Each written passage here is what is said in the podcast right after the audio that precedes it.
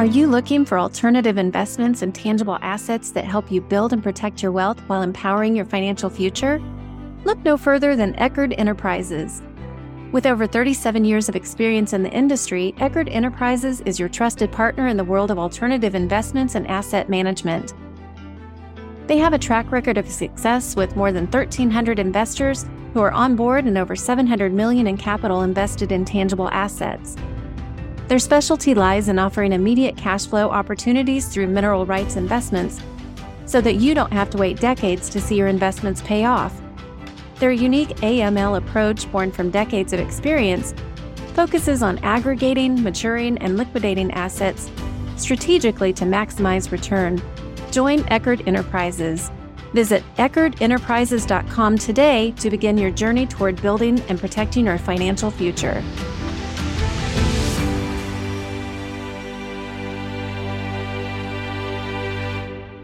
Financial Residency is proud to bring you Grand Rounds with Dr. Tammy. Each week, Tammy Kraus explores a new topic related to achieving financial independence by building and protecting your wealth. She invites guests who are experts in their fields who will share honest and valuable advice on a variety of topics. If you have an idea for a podcast, please email Tammy, that's T A M M Y, at financialresidency.com. Now grab your front row seat to this week's Grand Rounds. Hi, and welcome back to Grand Rounds. As physicians, we tend to be perfectionists. We are type A personalities who need everything to be just so add into that the propensity for us to be people pleasers, whether that be with our C suites or our patients, and that may just form the perfect storm to kind of help lead to burnout. So today I have with me Dr. Megan Melo, who works with physicians who fit these molds to try and help them so they aren't overworking and find themselves undervalued and underpaid. She is also the podcast host of Ending Physician Overwhelm. Welcome to the show, Megan. Great. Thank you so much for having me, Tammy. I'm excited to talk with you today. I am so excited. When you were talking about perfectionists, it made me think about my notes, and they have to be exactly just so. Just so right.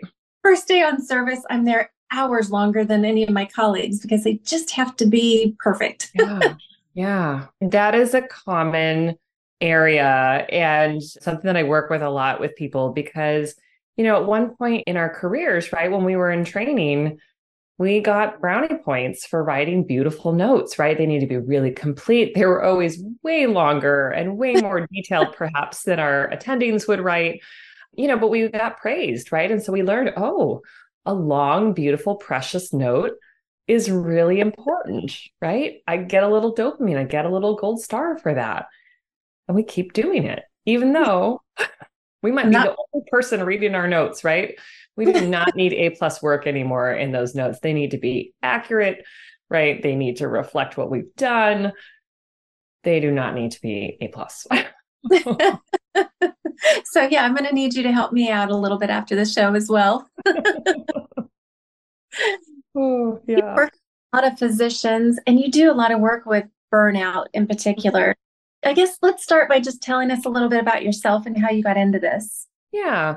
So I live in Seattle, Washington. I'm a family and obesity medicine physician. And, you know, I've been doing, I was doing full scope family practice, including uh, deliveries for about 11 years after residency.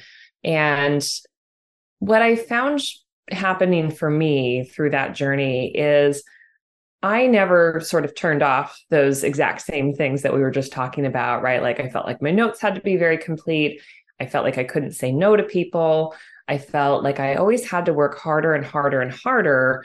And of course, the responsibilities just increase tremendously right after we leave residency. We think things will be easier, yeah. but actually they get harder and more complicated, and we get more, you know, non clinical roles as well as leaders. So life just seemed perpetually to get harder and harder. And I felt like I was on this journey trying to find out what's the answer? What's the secret sauce? Like, how are people doing this? And as I would ask people and talk to people, I would kind of end up getting a lot of shrugs and kind of blank stares. And I don't know, you just do it. But it didn't really seem like a satisfying answer. I was like, there has to be something else, something that I'm missing, or something's wrong with me, or something and i just felt like i couldn't find the answer and went through several periods of burnout myself.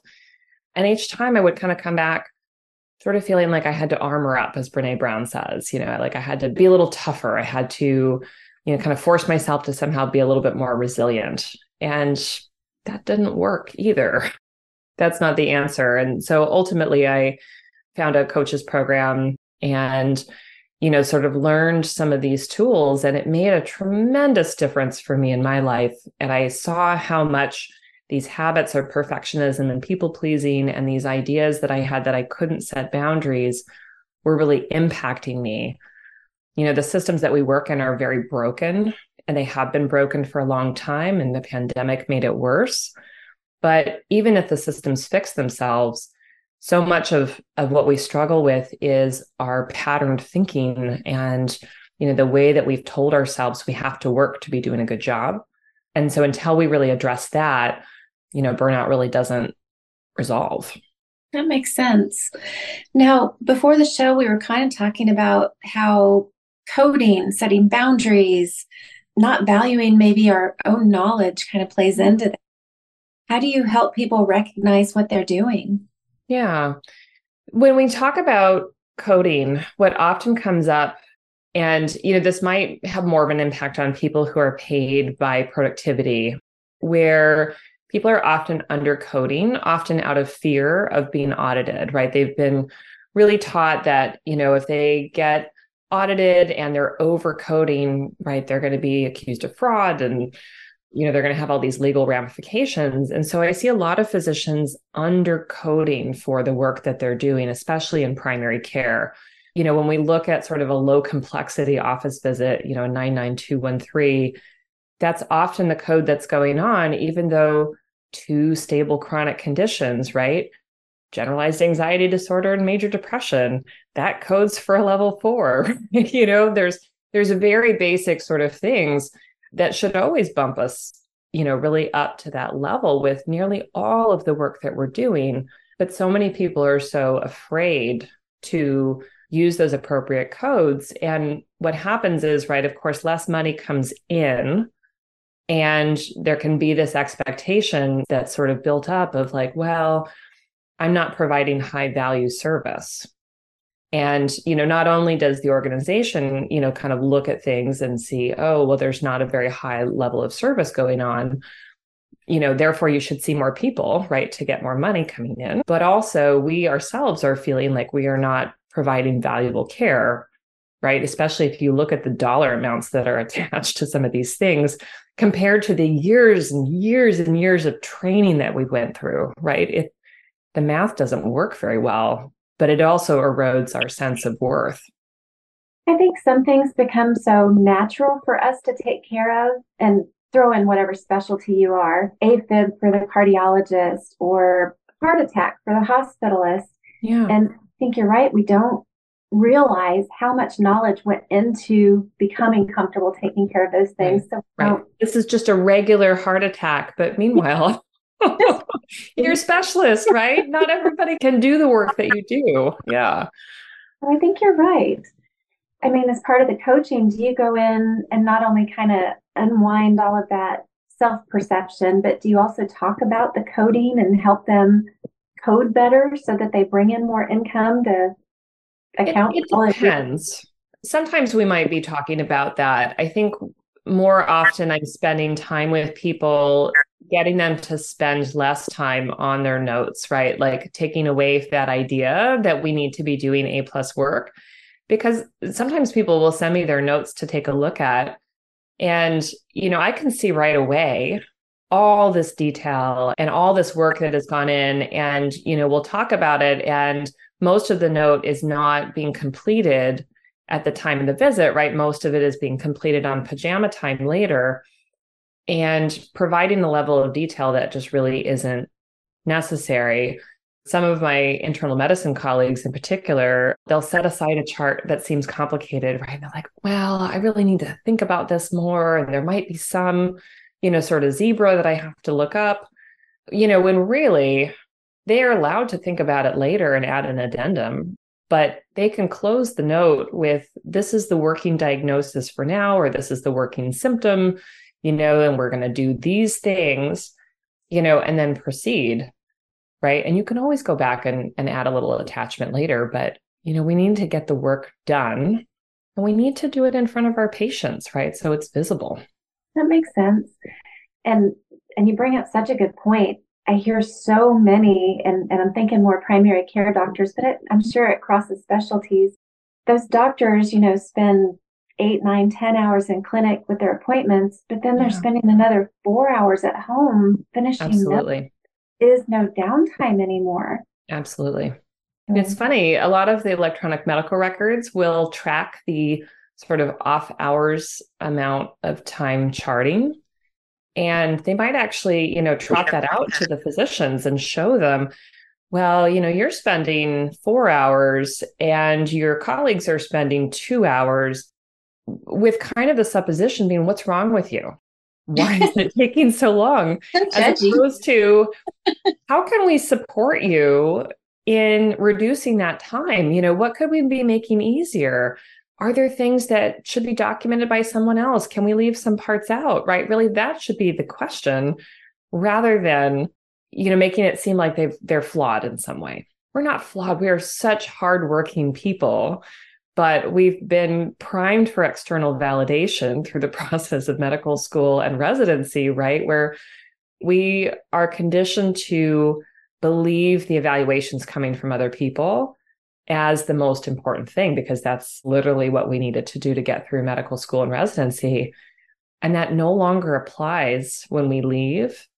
But many of us are still living our lives that way, right? We're still looking for approval. We're still looking to be, you know, considered the best doctor, considered the the easy doctor to work with in clinic, maybe, or all of these things. And you know, especially for those of us socialized as women, there gets to be this extra layer, right, of expectation that you're nice, you smile, you know, bring treats to the potluck, you know, all sorts of extra sort of things that get thrown in there that also make life, you know, more challenging for us. True. Let's go down that route of people pleasers. And I'm thinking of my best friend, and she will listen to this and she will know who she is. Anybody asks her to sit on a committee or help yeah. with the mm. students or yes. insert XYZ here. Yep. She always says yes. And I can see that burnout growing in her. Yeah. Is part of how you help people too is like I'm always telling her, no. Just yeah, learn just gotta say no. Yeah. yeah. And you know, it becomes like we do we do some diving into that because there's a lot of things going on, right? We can be flattered by being asked to join something or you know participate we can we can interpret that as someone thinking that our participation is worthwhile and valuable right so yeah. there could be that element of it you know when we've been used to people pleasing for a long time as well when we say no when we practice when we try and be brave we often get pushback and that might be someone saying oh but you know are you sure because you'd be really great for this role like or we really need you. Or it might be, well, I don't think you have a choice in this matter, or you really should do this. There's a number of ways that that looks, and we will often interpret that sort of pushback from people as a sign that we're doing something wrong, even if it's because no, like I'm not available, like I don't have capacity, or I'm I'm not interested in that. There's so many of these things. You know and if you think about it too like we are the only people in you know the hospital or the clinic who get asked to join committees for free basically right? We do not get paid more. We usually don't get any less responsibilities clinically. You know we're often giving up lunch hours or asked to come in early can't you just can't you just all of that time matters and we ought to be compensated in some way but we rarely are that's so true. How do you how do you help people break that cycle? Yeah. I think first we have to really normalize that it's uncomfortable to say no. And sometimes that goes even deeper, right? Sometimes we grew up not being able to say no for a variety of reasons. And so we have this sort of deeper sense that it's maybe not safe. So we have to really sort of talk through and find out kind of what are those thoughts that are connected with those emotions when you do try and say no. And once we can look and see kind of what those underlying thoughts are, then we're often able to decide how are we going to start changing our thoughts. I like teaching people to put a pause, like they get asked to join a committee, you know, or take on some kind of extra project, to take a breath, right? And say, hmm, that's interesting. I'm going to have to think about that and I'll get back to you. As just creating a little bit of space so that the person has gotten some kind of an answer, right? Because it's usually not an emergency or even an urgent situation, right? Committees are very seldom anything urgent. um, but it also creates a little space for us to be able to really, you know, think about, you know, are we interested in that? Does it fit? Do we have time for it? Um, and if not, then we come up with an answer, you know, that's a kind but firm no. And we practice that. I like that. Yeah. Even sometimes like just practicing saying, you know, clear and kind no statements, as silly as that sounds, because so many of us don't do that, right? We just, it's just easier to say yes, yeah, okay, yeah. And we need to stop doing that. I like that. And I think that is so important. I was starting to burn out myself really during the height of COVID and ended up going part time in my job. And as part of that, I've realized that when I'm off, I don't I don't want to work extra shifts. I don't want to come in for meetings. I don't want right. to do any of those things. And so I've really need a break. better at this yeah. over time, but yeah. I'm sure I have a little more learning to do as well. Well, and we're such, you know, caring, compassionate people, right? That there's a lot of situations where we get asked to do more that we know affects patients, right? We might be asked, you know, can you just work in this, you know, this extra patient? Can you take an extra patient, you know, when you're in the hospital? you know, can you add an extra shift here and there? And when you're taking really good care of yourself on a regular basis, when you are getting, you know, the rest and the connection that you need and you're in a good place, you have more availability to be flexible and say yes when you when you want to. But so often that's not how we're doing things and we might feel pressured or we might feel like gosh, you know, these people aren't going to get care, you know, these people are suffering and then we just decide that we'll suffer alongside and do more and we feel frustrated and resentful underneath. And then we start feeling guilty for feeling frustrated and resentful but really we're exhausted and overwhelmed. I like that. Have you found that after going through some coaching do people actually end up with more time and mm-hmm. more income? I mean are they coding better? They're working less? Has it made that kind of an impact yeah, that's a great question. I don't know directly on the income and you know the fin- the financial piece there, but people are definitely working less and then having to solve the problem of gosh, what do I actually do with free time? because that's not normal for us either, right? And I actually have people write down if we're going to block out some time on your calendar, right? That's just kind of blank space you know this is your rest and relaxation time you know let's have a small menu of things you know that you've kind of thought about in advance that actually are restful and relaxing. Because many of us will find ourselves you know binging on netflix shows or scrolling our phones. And there's amusement in that but it doesn't really help us feel the ways that we want to right? It really doesn't make us feel balanced but you know, if you know that you've got a little bit of free time and you can pull out your phone or wherever your list is and see, oh, okay, well, this is time that I could, you know, read. I could go for a walk. You know, I could call my best friend. I might sit in a coffee shop for a while.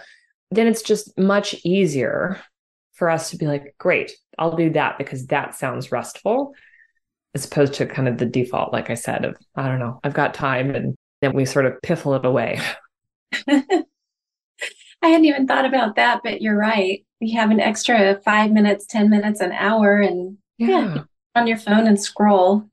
right. And, you know, again, it's amusing, right? It feels like a break when we started, but afterwards, we often really don't feel better. And so there can be a difference. Now, you might you might choose that i'm gonna i'm gonna i'm gonna intentionally scroll instagram and look at funny cat videos as my rest break but that's you know it's different when you choose it as opposed to like oh i just realized an hour went by i've just been sitting there kind of mindlessly scrolling Well, if anyone wanted to kind of get in touch with you and maybe get some help, learn some of those skills to say no and to really value yourself for the education that you have and the expertise that you bring, how would they get in touch with you, Megan? So, the best place for people to go is to my website, which is www.healthierforgood.com. And on there, you'll find my blog and links to my podcast, but you'll also find a link to set up a free initial call with me so we can talk more about working together. I also run a group several times a year called Healing Perfectionism in Women Physicians. And we we use Brene Brown's The Gifts of Imperfection to really kind of walk through a lot of different components of, of what she calls wholehearted living through the lens of our work as women physicians. And so that's just a really wonderful group to kind of come together and get to really hear more about how normal we all are, right? How common our shared experiences are of these perfectionist and people pleasing habits and, and really work together to make change. I like that. Can you tell us a little bit more about your podcast as well while you're here? Yeah. So, my podcast is called Ending Physician Overwhelm, as you said. And a lot of the episodes are me sharing different sort of coaching tools and ways that some of these problems show up in our lives. So, I talk a lot about, you know, kind of perfectionism and people pleasing habits and, you know, where that might, like I said, show up in our lives.